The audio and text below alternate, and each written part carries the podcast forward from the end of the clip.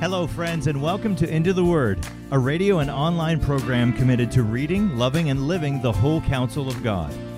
Lord willing, our intention is to go verse by verse and chapter by chapter through the entire Bible. Here to continue that journey is our Bible teacher here at Into the Word, Pastor Paul Carter. Your word is a lamp unto my feet. Hello there, friends, and welcome to a special Christmas episode of Into the Word. 2020 has been a year like no other in living memory. We have faced uncertain dangers, unprecedented restrictions, tremendous opportunities, overwhelming uncertainty, and heartbreaking absences, forfeitures, and delays. It's been a hard year. It's been a hard year on individuals, it's been a hard year on families, it's been a hard year on churches, and I'm sure it's been a hard year on governments too. We're all in this together. And it seems to me like we're all beginning to show signs of strain. Here where I live, we will enter into another lockdown on December 26th at 12:01 a.m. Some people are calling it a circuit breaker lockdown and we're being told that it will be for 4 weeks and that the goal is to keep our local medical resources from being overwhelmed. And of course, that comes at a cost. I don't question the value or the strategic necessity. I'm not in a position to do that. But like any individual having to go through another lockdown, I'm qualified to comment on the cost. It will hurt businesses, it will challenge families, it will put incredible strain on people living with mental health issues or navigating difficult domestic situations. And it will be absolutely heartbreaking for people caring for older relatives and loved ones. That's not a political comment, that's just a human comment. This may well be the path of wisdom, but it will be hard. It has been hard. And so I thought that this year I'd focus on a text that seems to offer perspective and comfort and counsel to people feeling tossed to and fro by external forces. So if you have your Bible with you, I'd love for you to open it now to the Gospel of Luke, chapter 2, verse 1. Hear now the word of the Lord. In those days, a decree went out from Caesar Augustus that all the world should be registered. This was the first registration when Quirinius was governor of Syria. And all went to be registered, each to his own town. And Joseph also went up from Galilee, from the town of Nazareth, to Judea, to the city of David, which is called Bethlehem, because he was of the house and lineage of David to be registered with Mary, his betrothed, who was with child. And while they were there, the time came for her to give birth. And she gave birth to her firstborn son, and wrapped him in swaddling cloths, and laid him in a manger, because there was no place for them in the inn. And in the same region there were shepherds out in the field, keeping watch over their flock by night. And an angel of the Lord appeared to them, and the glory of the Lord shone around them, and they were filled with great fear. And the angel said to them, Fear not, for behold, I bring you good news of great joy that will be for all the people. For unto you is born this day in the city of David a Savior, who is Christ the Lord. And this will be a sign for you. You will find a baby wrapped in swaddling cloths and lying in a manger. And suddenly there was with the angel a multitude of the heavenly host, praising God and saying, Glory to God in the highest, and on earth peace among those with whom he is pleased. When the angels went away from them into heaven, the shepherds said to one another, Let us go over to Bethlehem and see this thing that has happened, which the Lord has made known to us. And they went with haste and found Mary and Joseph and the baby lying in a manger. And when they saw it, they made known the saying that had been told them concerning this child. And all who heard it wondered at what the shepherds told them. But Mary treasured up all these things, pondering them in her heart.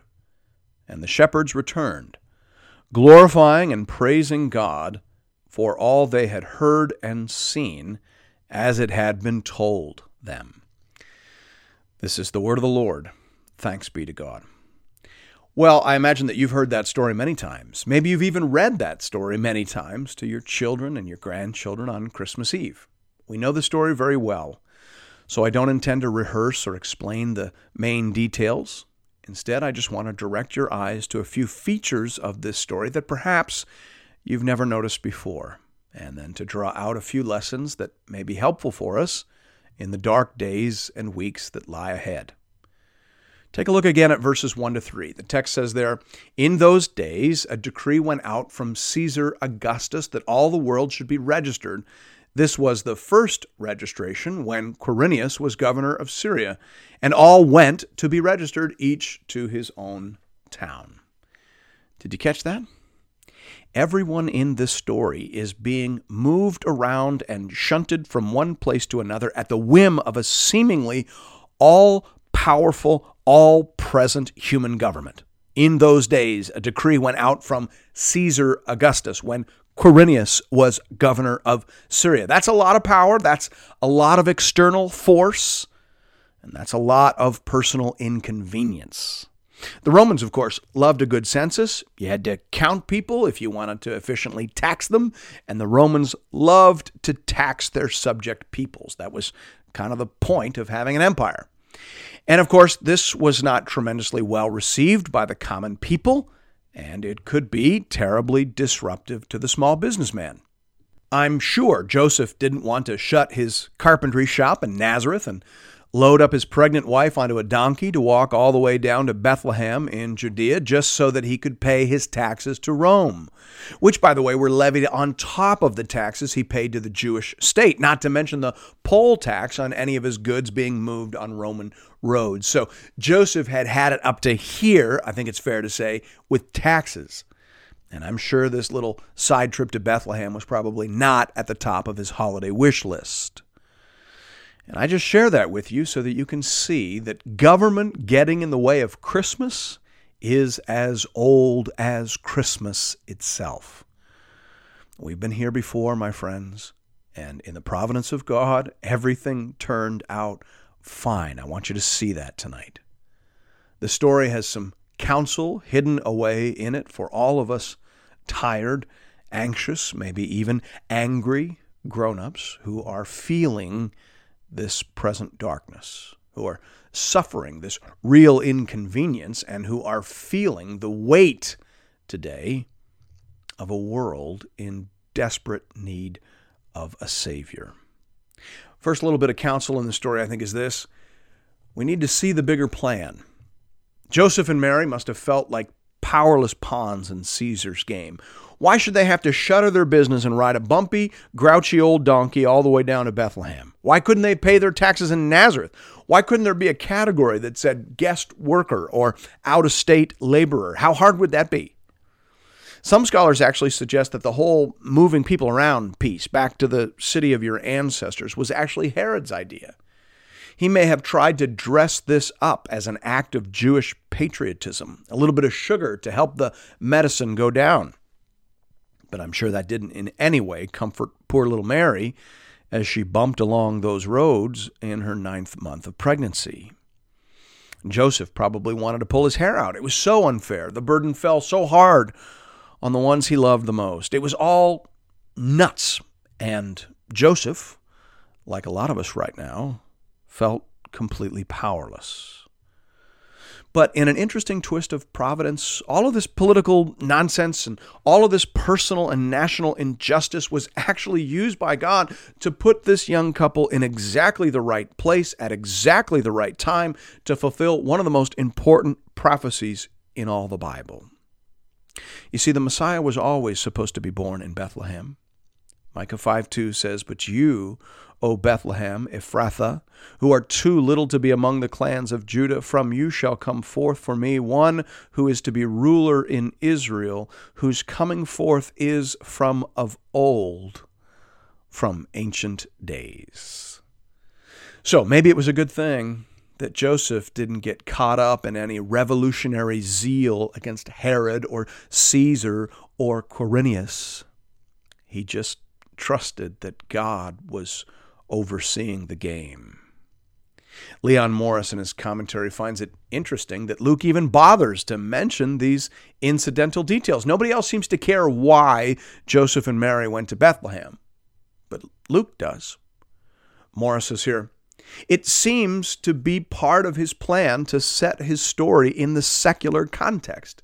He sees God as Lord of history, and the actions of the emperor in faraway Rome do but set forward the divine plan and purpose. Closed quote.